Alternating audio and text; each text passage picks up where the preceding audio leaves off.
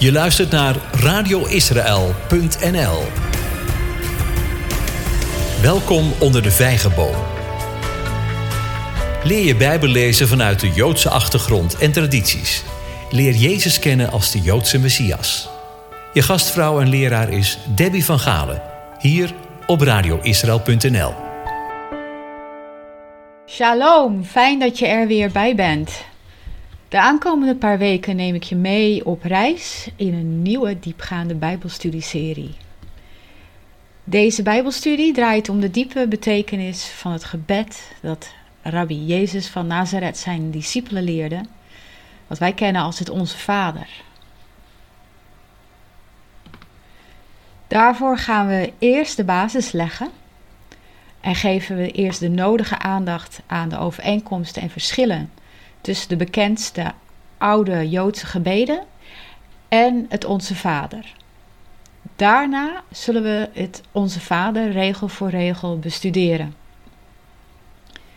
Tijdens de Bijbelstudie zullen een hoop teksten voorbij komen, dat ben je inmiddels wel gewend. Sommige noem ik alleen, andere zullen we samen lezen. En zoals gebruikelijk zal ik mijn best doen om te onthouden dat ik alle teksten twee keer noem, zodat je ze kunt noteren om ze later eventueel nog eens op te zoeken. Ik heb altijd geleerd: goed voorbeeld doet goed volgen. Zo luidt het spreekwoord ook. Als oudste van vier kinderen kreeg ik in mijn jeugd nogal eens de vermaning dat ik als oudste de wijste moest zijn. Als oudste moest ik het goede voorbeeld geven en als oudste wist ik beter. Zeker wanneer mijn jongere zusje en ik bijvoorbeeld op iets waren betrapt of we waren ruzie aan het maken. Dat komt nog, kwam nog wel eens voor. De plek in het gezin waarin ik opgroeide heeft mijn karakter natuurlijk wel gevormd, zoals dat voor iedereen geldt. Of je het oudste kind bent, de tweede, de derde enzovoort, in een gezin bepaalt voor een belangrijk deel ook wat voor plaats je in de maatschappij inneemt. Dat weten we wel uit wetenschappelijke studies. Oudsten zijn vaak leiders, waar ze ook komen. Tweede kinderen nemen snelle risico's en de derde, of de jongste, zijn in de regel de gangmakers. Oudsten zijn volgens studies degene die het goede voorbeeld willen geven, een groot verantwoordelijkheidsgevoel kennen, het voortouw nemen en niet snel van de gebaande wegen afwijken. Zij zijn vaak oververtegenwoordigd in gebieden in de samenleving, zoals de wetenschap en politiek. Ook voor Jezus gold dat het gezin en de plaats die hij onder zijn aardse broers en zusjes innam, uh, dat hij broers en zusjes had, dat kun je lezen in Matthäus 13, vers 55 en 56. Matthäus 13, vers 55 en 56. Dat bepaalde zijn ontwikkeling als menspersoon. Nadruk op mens. Hij werd rabbi. Laten we aannemen dat hij de meest geliefde oudste was die ooit op deze planeet heeft rondgelopen. Er staat van hem geschreven dat hij van jongs af aan toenam in wijsheid en in grootte en in genade bij God en de mensen. Lucas 2, vers 52. Lucas 2, vers 52. Nou, wie wil niet zo'n kind of broer? Laten we doorgaan naar zijn rol als rabbi. Hij verbaasde de Joodse leiders in de tempel op twaalfjarige leeftijd met zijn enorme inzicht en wijsheid wat betreft de Tenach. Het moet hun duidelijk geweest zijn dat deze jongen voorbestemd was om op een dag een bijzondere rabbi te worden. En zo geschiedde. Na de verzoeking in de woestijn tijdens de veertig dagen vaste periode brak de tijd aan voor Jezus om als rabbi rond te trekken en discipelen om zich heen te verzamelen. Voor de Bijbelstudie over de verzoeking, luister naar de tweedelige studie genaamd De Ware Messias presenteert zich op de website van Radio Israël. Dat even tussen twee haakjes. In een andere, latere Bijbelstudie zullen we ingaan op hoe hij als zodanig herkenbaar was dat de jongens die hij vroeg zijn discipelen te worden er zonder twijfel gehoor aan gaven. Als je beseft wat het inhield en inhoudt om de verantwoordelijkheid en zorg als rabbi voor je discipelen op je te nemen, dan moet je wel heel zeker van je zaak zijn. Aan de andere kant, om als discipel te worden gerecruiteerd door een rabbi, vroeg 100% toe vertrouwen en toewijding en de bereidheid je eigen weg af te zweren om je te onderwerpen aan een ander mens. Ook dit mocht niet licht worden opgenomen en dat mag nog steeds niet. Wie van ons heeft niet van zichzelf ooit gezegd een discipel van Jezus te willen zijn? Had je toen enig idee wat dat eigenlijk inhoudt? Dat zal ik je nu vertellen. Het Hebreeuwse woord voor discipel is hetzelfde als voor leerling, dat weet je misschien wel. Talmid en had in die dagen nogal een andere definitie dan dat het nu heeft. Toen ik ooit op de kibbutz les kreeg in Hebreeuws, was een van de eerste woorden die mijn klasgenoten en ik leerden de woorden voor lerares en leerling. Lerares, mora, en leerling, talmid, voor een jongen, en talmida voor een meisje.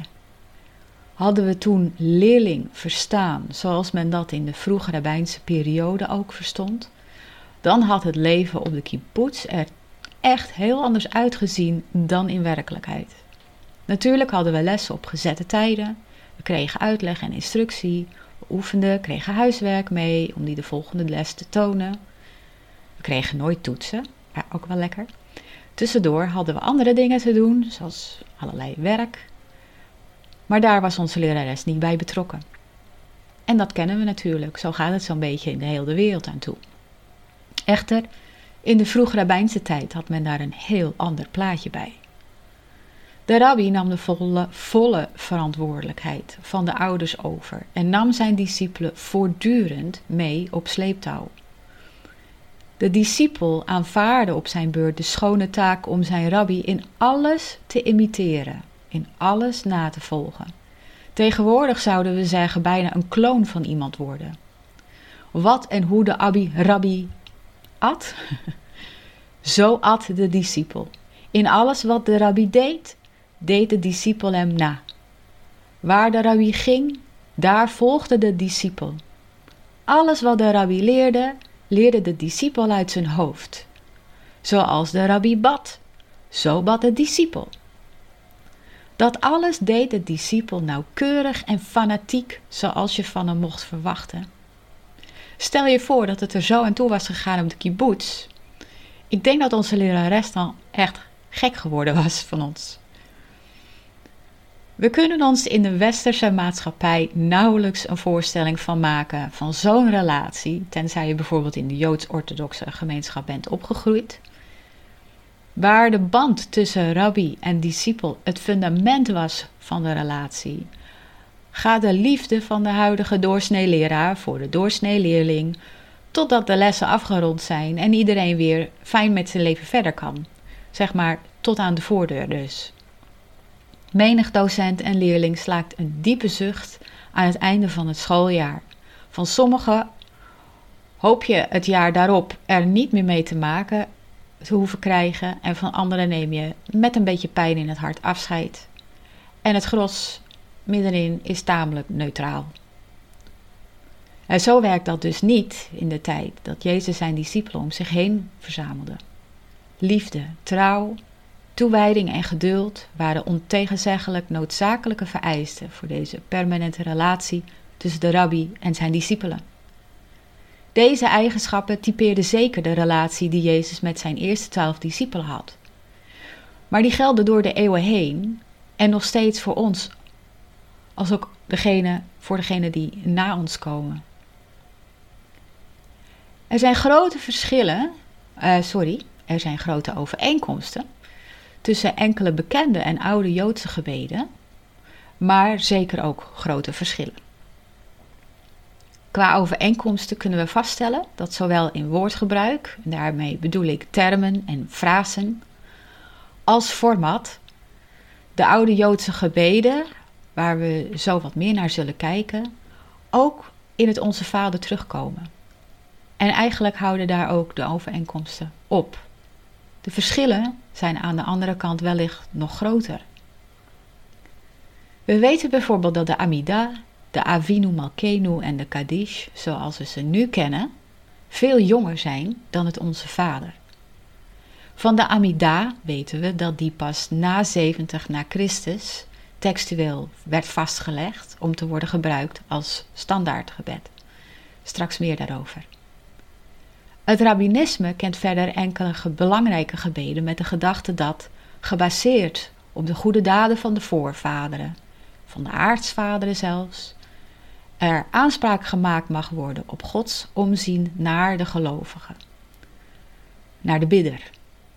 Sommigen gaan zelfs nog verder en geven met een veelheid aan woorden en details ter onderbouwing ten kennen geen enkele fout te hebben gemaakt in heel hun wezen, in geen enkel bot, letterlijk, dat daarom God hun leven zou moeten verlengen. God zou er zelfs niet aan ontkomen. Het pijnlijke hieraan is, is dat de rabbijnse gebeden in de Talmud daardoor in schril eh, contrast staan tot Jezus' gebed, zowel in geest als in wijze van bidden. De eerste worden gekarakteriseerd door eigen gerechtigheid. Dat zou moeten leiden tot zelfredding. En het laatste, juist de erkenning van Gods almacht en totale afhankelijkheid van God. Er is geen greintje eigen gerechtigheid te bekennen in het Onze Vader. De eerste, de Joodse rabbijnse gebeden in de Talmud, hebben een enorme vloed van woorden nodig, terwijl het Onze Vader, kort en bondig, precies genoeg zegt. Helemaal in lijn met Prediker 5, vers 1 en 2. Prediker 5, vers 1 en 2, daar staat: Wees niet te snel met uw mond en laat uw hart zich niet haasten een woord te uiten voor het aangezicht van God. Want God is in de hemel en u bent op de aarde. Laat daarom uw woorden weinig in aantal zijn. Want zoals de droom komt door veel bezigheid, zo ook het gepraat van de dwaas door veelheid van woorden. Om deze twee redenen is het gebed dat Jezus zijn discipelen leerde uniek, ook voor die tijd. Als we dus zo naar de belangrijkste Joodse gebeden gaan kijken, drie die ik net heb genoemd, hou in het achterhoofd dat het dient tot het begrijpen hoe de tekst van het Onze Vader precies past in het Joodse denken van de Tweede Tempelperiode en wat de diepere betekenis ervan is. Dat geldt overigens voor alle rabbijnse literatuur die tijdens deze Bijbelstudies worden aangehaald.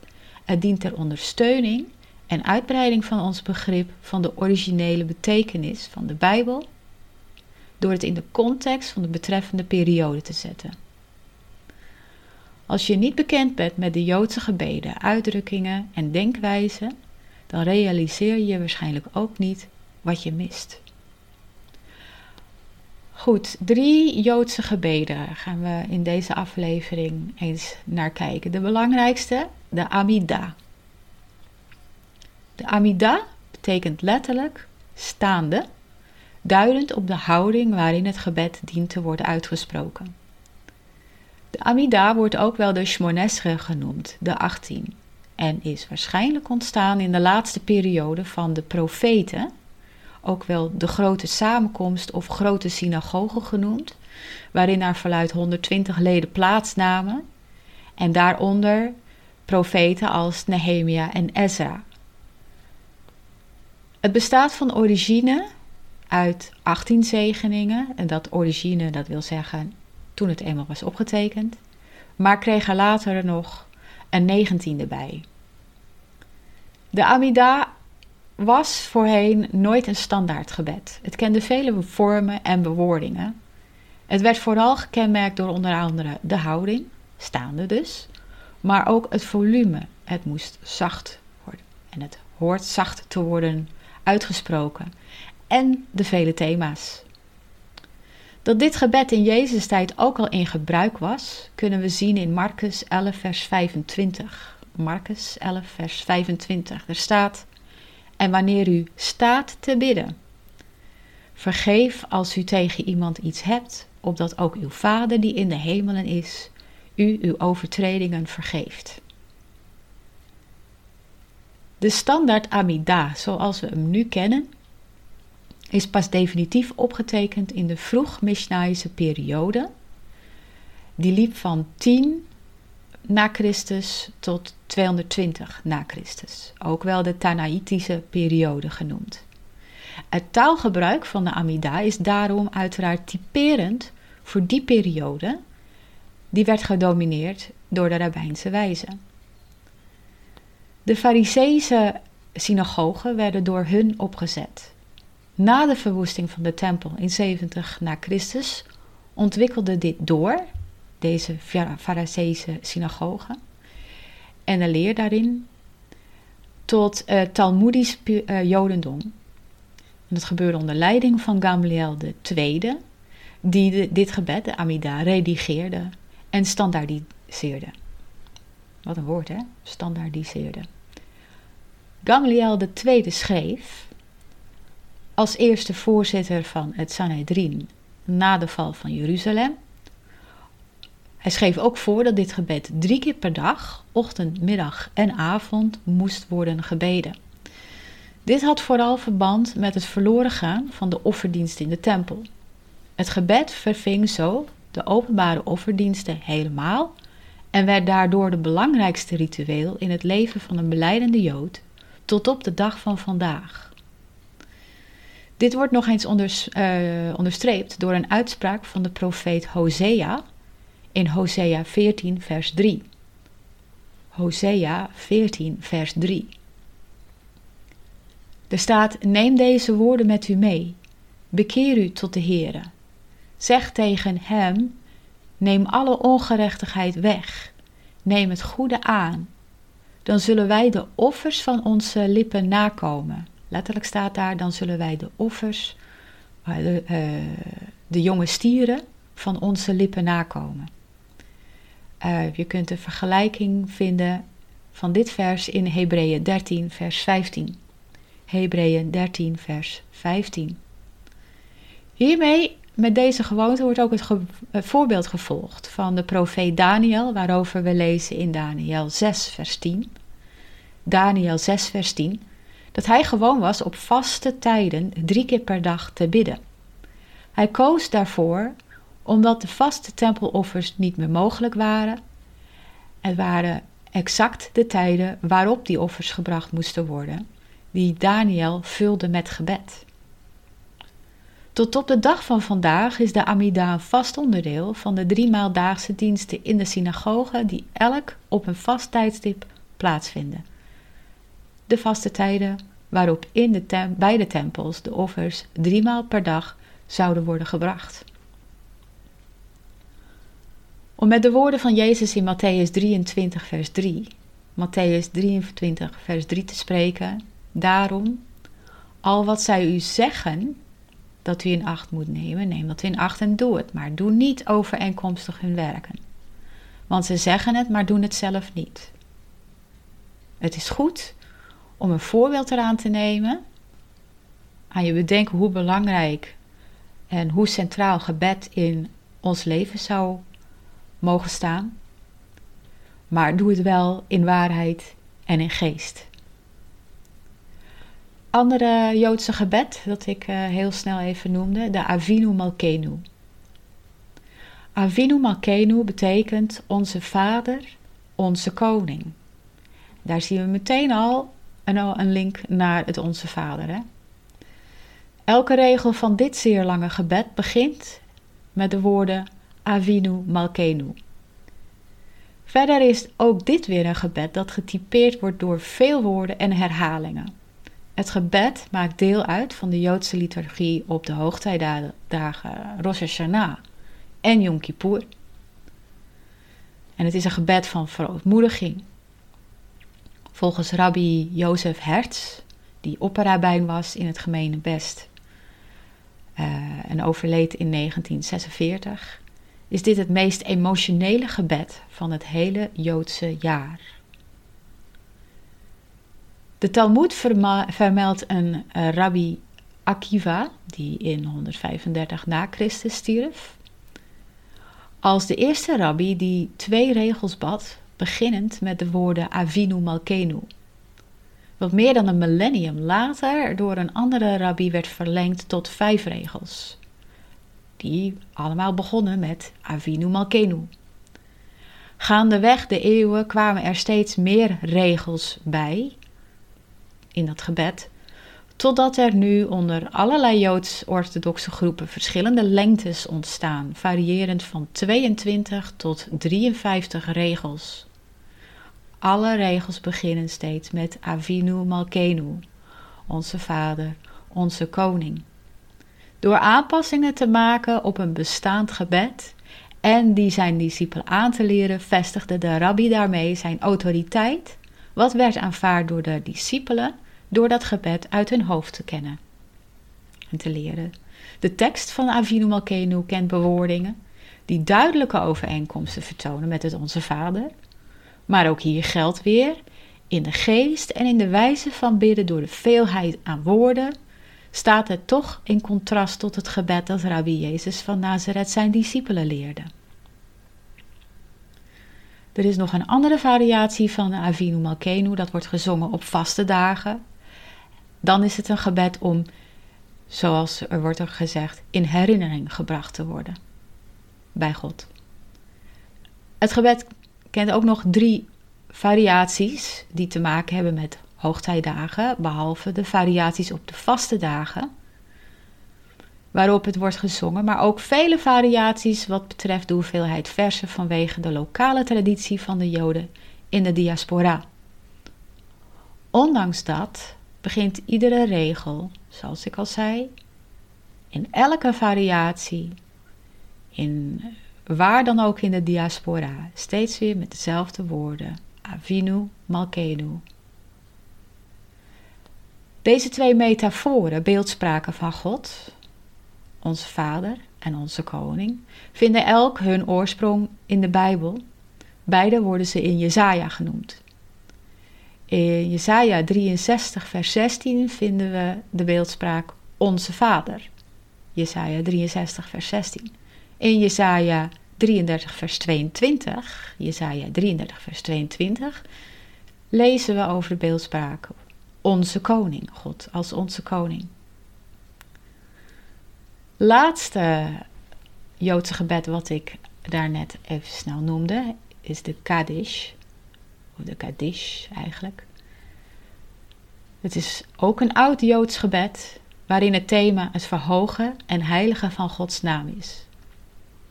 In dit gebed wordt om de spoedige komst van Gods koninkrijk gebeden, dat men vaak bidt bij een overlijden.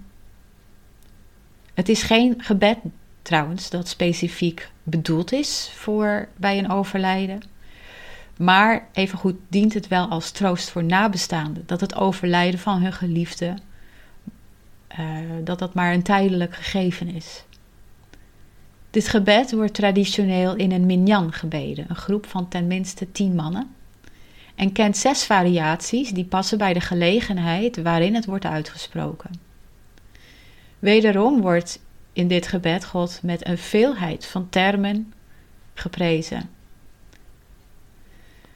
Het beeld van God als Vader en God als Koning is dus al een heel oud en heel bekend gegeven in het Jodendom en ver ervoor. Het is dus niet typisch een christelijk idee. Alle drie de gebeden worden ook gekenmerkt, zoals we inmiddels hebben ontdekt, door allerlei regels waaraan het gebed en de bidden moet voldoen tijdens het bidden. Dit is het opleggen van een zwaarder juk dan de Torah. Laten we daarom Jezus' woorden ons aantrekken en ons niet een juk van mensen op laten leggen, maar zijn juk op ons te nemen. Bidden vanuit genade, in geest en in waarheid. Dan komen we nu bij het Onze Vader. Dat wil zeggen, we gaan nu eerst de basis daarvoor leggen. In het Engels heet het Onze Vader the Lord's Prayer. Alleen is dit gebed nooit door Jezus zelf zo gebeden. Hij heeft dit zijn discipelen als rabbi geleerd. Toen zij hem de vraag stelden: Heer, rabbi, leer ons bidden. Niet dat de discipelen geen idee hadden hoe ze moesten bidden. Het zal inmiddels duidelijk zijn dat gebed centraal stond in het leven van de Jood in de Tweede Tempelperiode, dus natuurlijk zeker ook in het hunne. Wat de discipelen wilden was een gebed dat hun specifiek door hun rabbi was geleerd, zoals het goede discipelen betaamt. Zoals ik net als vertel, al vertelde, een goede discipel imiteert zijn rabbi in alles. Dus leer ons bidden betekent eigenlijk: we willen u imiteren in de wijze waarop u bidt. Johannes de Doper als rabbi had zoals gebruikelijk in de traditie van rabbijnen zijn discipelen een gebed geleerd. En Jezus' discipelen voelden dat zij daar ook iets van konden leren. Natuurlijk leerde je van je rabbi een gebed. Ook zo kenmerkte je je als discipel van die ene specifieke rabbi. En hun verzoek was goed. De Heere Jezus ging er direct op in. Hij leerde hun een gebed als rabbi, maar nog meer als Heere, als Messias. Eigenlijk zou het daarom ook de titel mogen hebben: het discipelsgebed of het gebed van de discipel. En zo komen we dus uit bij het Onze Vader. Laten we lezen Matthäus 6, vers 5 tot 18. Matthäus 6, vers 5 tot 18. En ondertussen zul je het wel voor je hebben liggen. En wanneer u bidt, zult u niet zijn als de huigelaars, want die zijn zeer opgesteld om in de synagogen en op de hoeken van de straten te staan bidden, om door de mensen gezien te worden. Heb je het weer, hè? Staan bidden. Voorwaar, ik zeg u dat zij hun loon al hebben.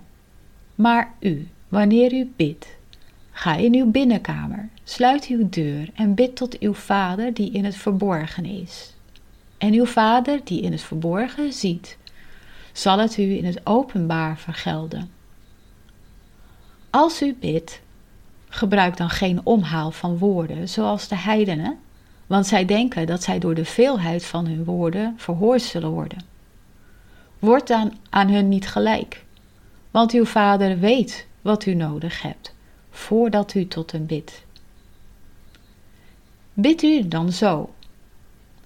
Onze Vader, die in de hemelen zijt, uw naam worden geheiligd, uw koninkrijk komen, uw wil geschieden, zoals in de hemel, zo ook op de aarde.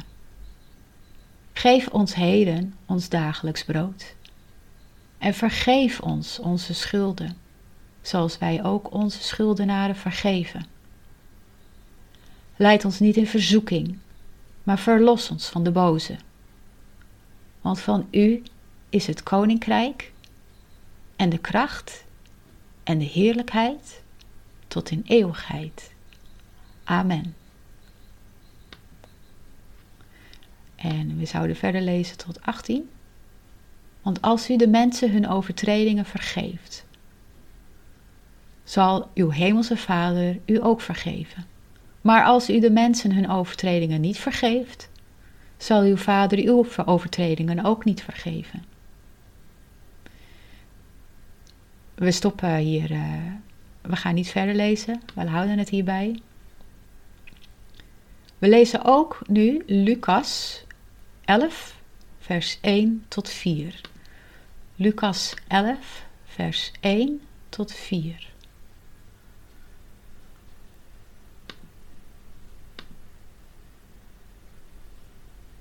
En het gebeurde toen hij ergens aan het bidden was, dat een van zijn discipelen tegen hem zei toen hij ophield: Heere, Rabbi, leer ons bidden, zoals Johannes ook zijn discipelen geleerd heeft.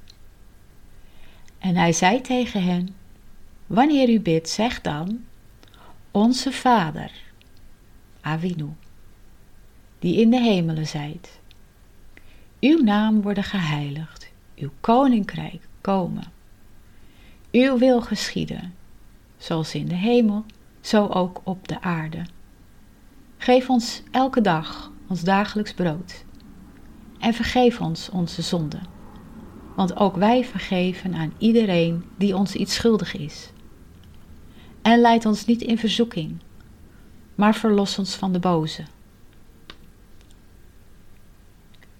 Vooraf aan het aanleren gaf Jezus toelichting op het Onze Vader, zoals wij dat nu, nu noemen, en dan met name waar ze op moesten letten. We lezen weer in Matthäus 6, vers 5 en 6. Matthäus 6, vers 5 en 6. En wanneer u bidt, zult u niet zijn als de huigelaars, want die zijn er zeer op gesteld om in de synagoge en op de hoeken van de straten te staan bidden, om door de mensen gezien te worden. Voorwaar, ik zeg u dat zij hun loon al hebben. Maar u, wanneer u bidt, ga in uw binnenkamer, sluit uw deur en bid tot uw Vader die in het verborgen is. En uw Vader die in het verborgene ziet, zal het u in het openbaar vergelden. Wat zegt Jezus hier? Hij zegt: er zijn, doe iets niet en doe iets wel. Wat moet je niet doen? En wanneer u bidt, zult u niet zijn als de huigelaars. Wat moet je wel doen? Wanneer u bidt, ga in uw binnenkamer. Ga niet lopen pronken met je gebeden, maar hou het bescheiden. We zien hier weer een typisch Hebreeuws gebruik van parallelisme, in dit geval een antithese. Hij zegt hier: gebruik het gebed hier, gebruik het gebed niet om jezelf neer te zetten als die heilige die zo geestelijk is. Dat deze beschrijving uit het leven gegrepen was, bewijst een welbekende anekdote die in de Talmud opgetekend is, over een Rabbi Yanai, die de gewoonte had om op straat in een stadje Sepphoris, of Tsipori in het Hebreeuws, zijn gebeden op te zeggen. Als hij door zijn gebeden heen was, schoof hij een armlengte op en begon opnieuw met het opzeggen van de gebeden. Het bidden is te vergelijken met het brengen van het offer in de tempel. Daar maakte de godvrezende Jood ook geen spektakel van. Het is een heilig handelen omwille van de relatie tussen jezelf en God. Niet obscene, niet opzichtig, maar bescheiden. Er stond niet voor niets een muur om de tempel heen. Het was om nieuwsgierige ogen te weren en degene die zijn offer bracht zich te kunnen laten concentreren in eerbied op de Heere God en de reden van het offer. Een offer, een gebed, in waarheid en in geest gebracht.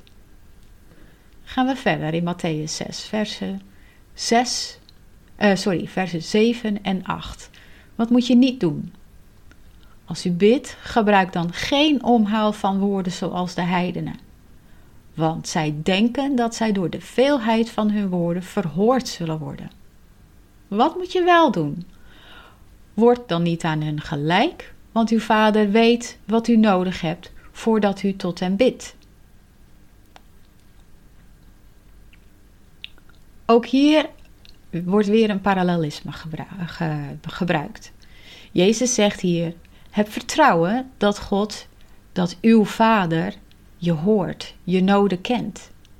De heidenen hebben het blijkbaar nodig om hun goden te verbidden met bloemrijke taal, omslachtig en met een veelheid van herhalingen.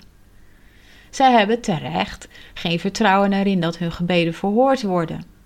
Misschien wel vanwege de eigen gerechtigheid van de Joodse leiders in die periode, die alleen maar kan leiden tot grote onzekerheid over hun verlossing en over het verhoord worden, hadden zij het gebruik van de heidenen overgenomen.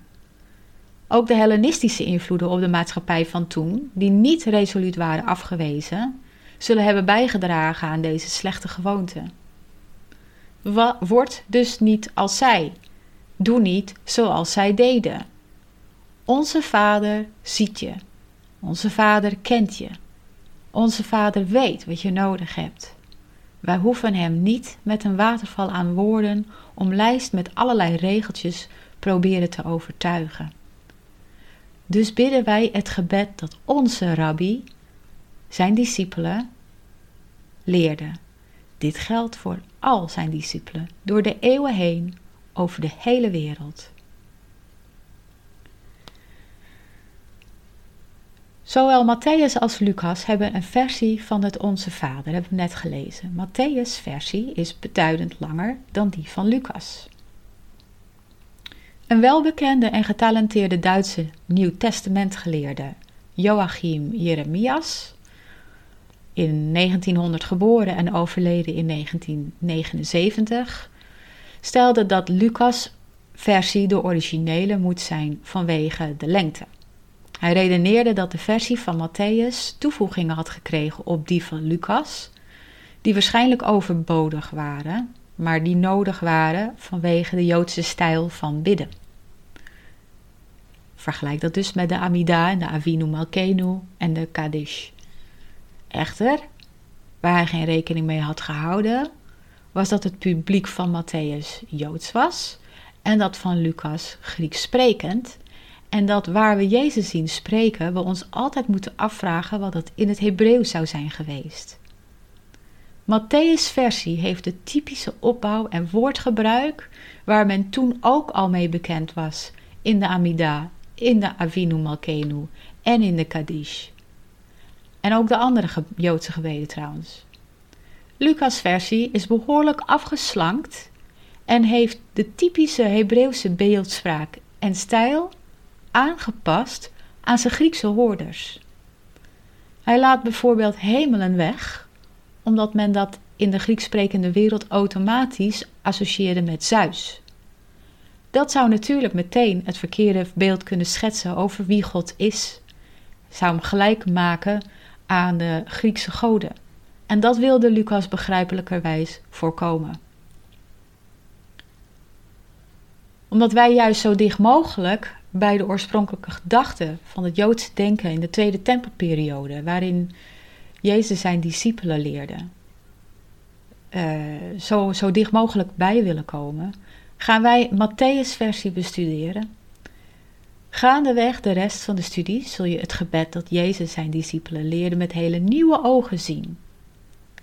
Het zal je inmiddels vast niet verbazen dat dit gebed in dezelfde stijl is als alle andere Joodse gebeden uit die periode. Dat hebben we nou toch ten overvloede wel besproken.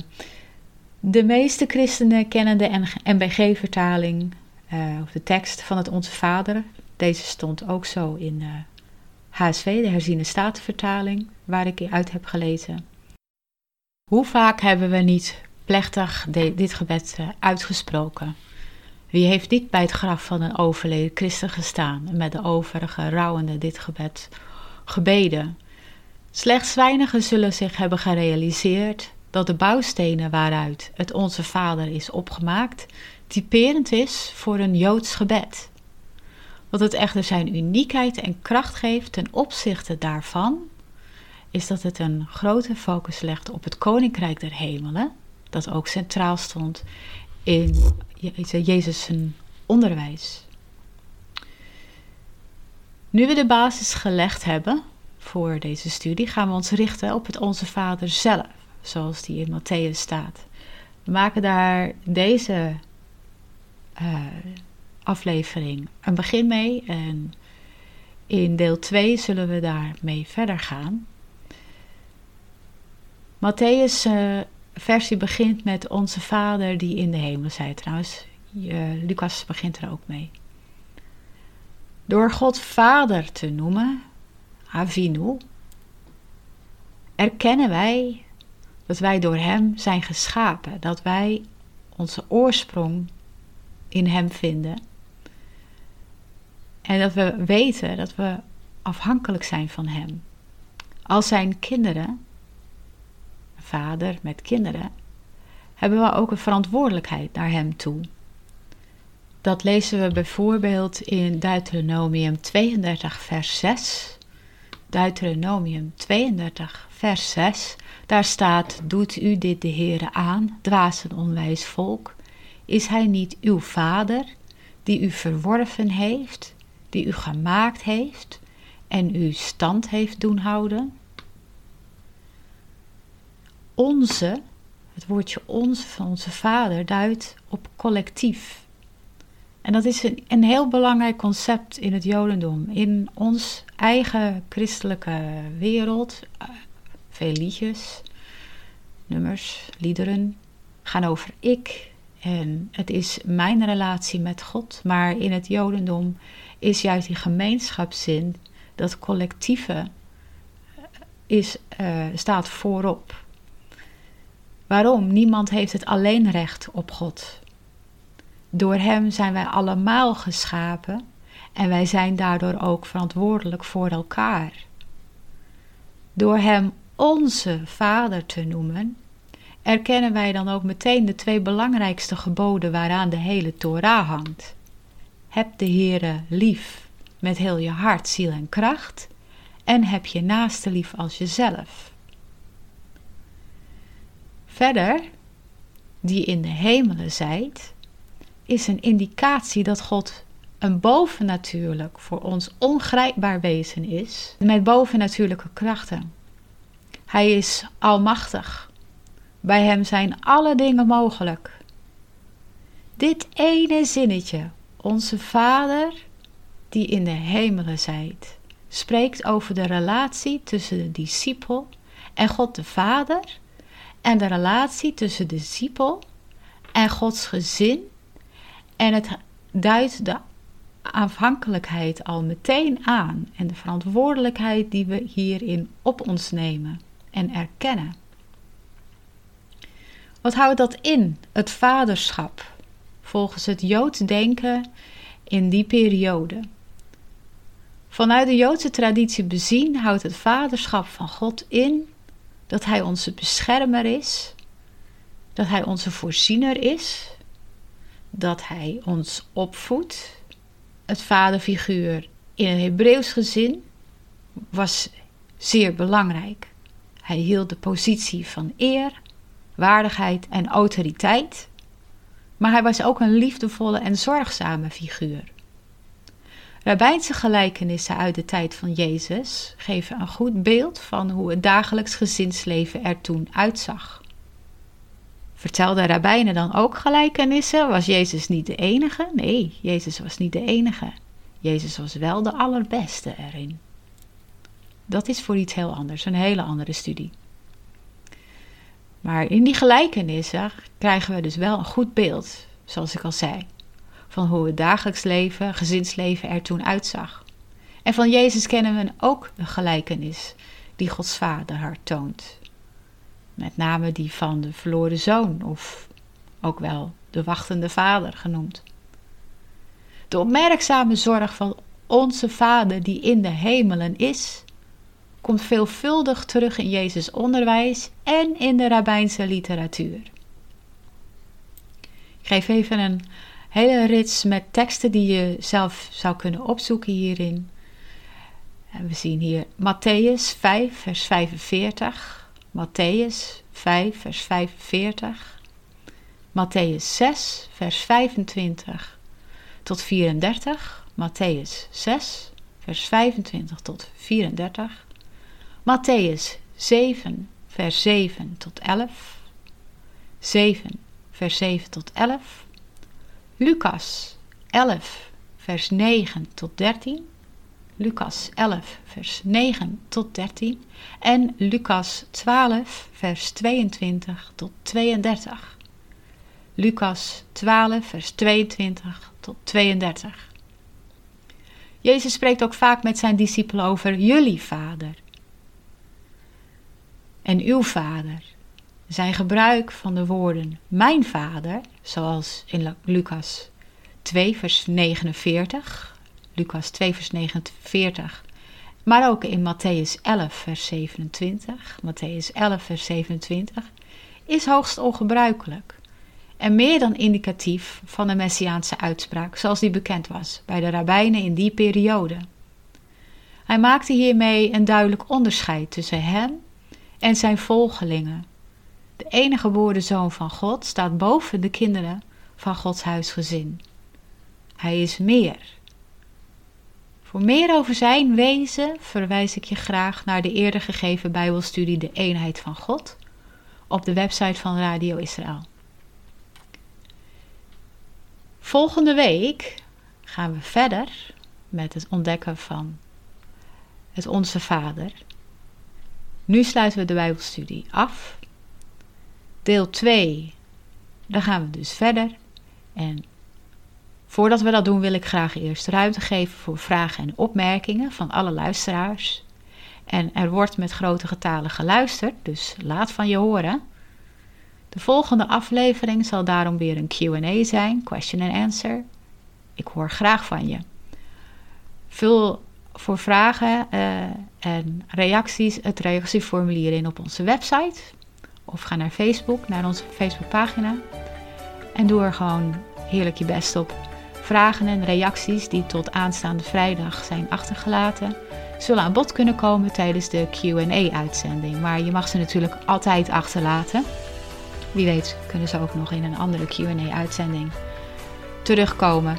Hartelijk dank voor het luisteren. Ik heet Debbie van Galen en je hebt geluisterd naar Onder de Vijgenboom, het Bijbelstudieprogramma van radioisrael.nl. God zegen en vrede voor jou en lied groot.